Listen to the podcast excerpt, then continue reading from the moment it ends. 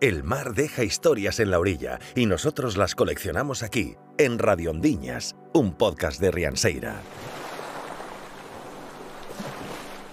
El último deseo. María Rocío Pollo Martín.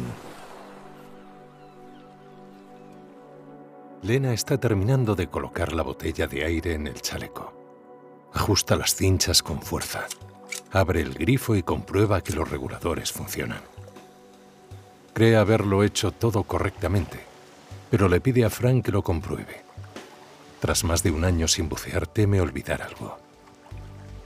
¿Estás segura de que estás preparada? Le pregunta su hermano. Hace un año que Alberto perdió la vida en un fatal accidente, realizando aquella misma inmersión. Lena asiente esbozando una ligera sonrisa. La muerte de Alberto la dejó sumida en un letargo del que solo la pequeña Julia ha logrado despertarla. Mira el carrito donde la niña duerme, acunada por Isabela, la hermana de Alberto, que le guiña un ojo insuflándole el ánimo que por momentos siente que le falta. Preparada, afirma. Pero el temblor de su voz no camina en la misma dirección que sus palabras. El mar está calmado y el trayecto es tranquilo. El sol de primavera ilumina el rostro de los siete ocupantes. Lena observa la extraña comitiva. Oliva, la madre de Alberto, con la mirada húmeda perdida en el horizonte, con una mano sobre la canastilla donde Julia duerme mecida por el suave vaivén de la lancha. Isabela sostiene la cajita sellada con las cenizas de Alberto, mientras charla en tono quedo con los mejores amigos de este, Nacho y Miguel. Los susurros se interrumpen por alguna risa comedida al recordar alguna de las anécdotas que tantos años de amistad han sembrado entre ellos. Fran, su hermano, su mayor apoyo y su guía en la oscura travesía que ha transitado en los meses anteriores, ultima los preparativos de la inmersión que en esta ocasión solo ellos dos realizarán. El pensamiento de Elena viaja un año atrás. Aquella mañana no saltó al mar. Acababa de enterarse de que estaba embarazada. Aún no se lo había dicho Alberto. Tras su despido, se encontraba desesperanzado y frustrado, y ella no sabía cómo iba a tomarse el asunto del embarazo. Me quedo tomando el sol, Alberto. Tengo el estómago un poco revuelto. Se excusó. Creyó leer cierta decepción en sus ojos. Se habían conocido cinco años antes, realizando aquella misma inmersión, y la bajada al Carmelita se había convertido en su celebración anual de aquel comienzo. Recordó el momento cuando, confundiéndolo con su compañero de buceo, había encontrado a Alberto en uno de los camarotes del destartalado barco, escondiendo algo en un recoveco tras unos hierros.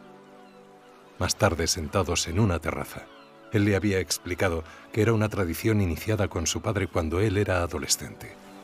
Cada año bajaban al Carmelita y dejaban un papel plastificado con un deseo para el año siguiente. El mar mece los deseos hasta que se duermen, y cuando hay oleaje fuerte, los despierta y los hace realidad. Le explicó sonriendo. Oh, eso me contó mi padre. ¿Y se ha cumplido el deseo del año pasado? Le había preguntado Lena. No lo sé. Aún quedan unas horas. Rieron y brindaron con cervezas frías, hasta que el deseo de Alberto acabó cumpliéndose aquella misma noche. Desde entonces habían mantenido la tradición de bajar al Carmelita cada año en esa fecha escribían sus deseos, que quedaban dormidos entre los hierros oxidados hasta que volvían a rescatarlos y comprobaban siempre entre risas y cervezas si el mar los había concedido. Hace un año, Lena observaba a Alberto preparar el equipo y guardarse en el chaleco su deseo anual. Baja el mío, porfa. Le había pedido abrazándole por detrás y tendiéndole su papel.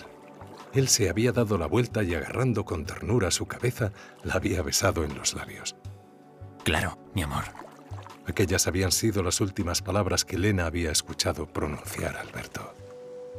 Hoy Lena rinde un último homenaje a la tradición rota. Necesita conocer el último deseo de Alberto. Mientras se coloca el equipo, siente una presión en el pecho. La culpa por permitir que Alberto muriera sin saber que iba a ser padre. El agua está más fría a medida que descienden, despacio, metro a metro. Aprieta la urna. El corazón late desbocado apretándole la garganta. Inspira con fuerza y se concentra en disfrutar del aleteo, de los peces que la rodean curiosos, en la sensación de ingravidez y el silencio solo interrumpido por su propia respiración. Fran la abraza cuando llegan al pecio. Lena aletea sola hacia el rincón que guarda sus secretos. Aparta algunas rocas y extrae los rollos. Se retira el regulador para darle un último beso a la urna y la deposita cuidadosamente entre los hierros oxidados. Después saca su linterna y desenrolla el papel de Alberto, ansiosa por conocer su último deseo. Las lágrimas empañan su máscara y siente cómo su herida se cierra cuando lee.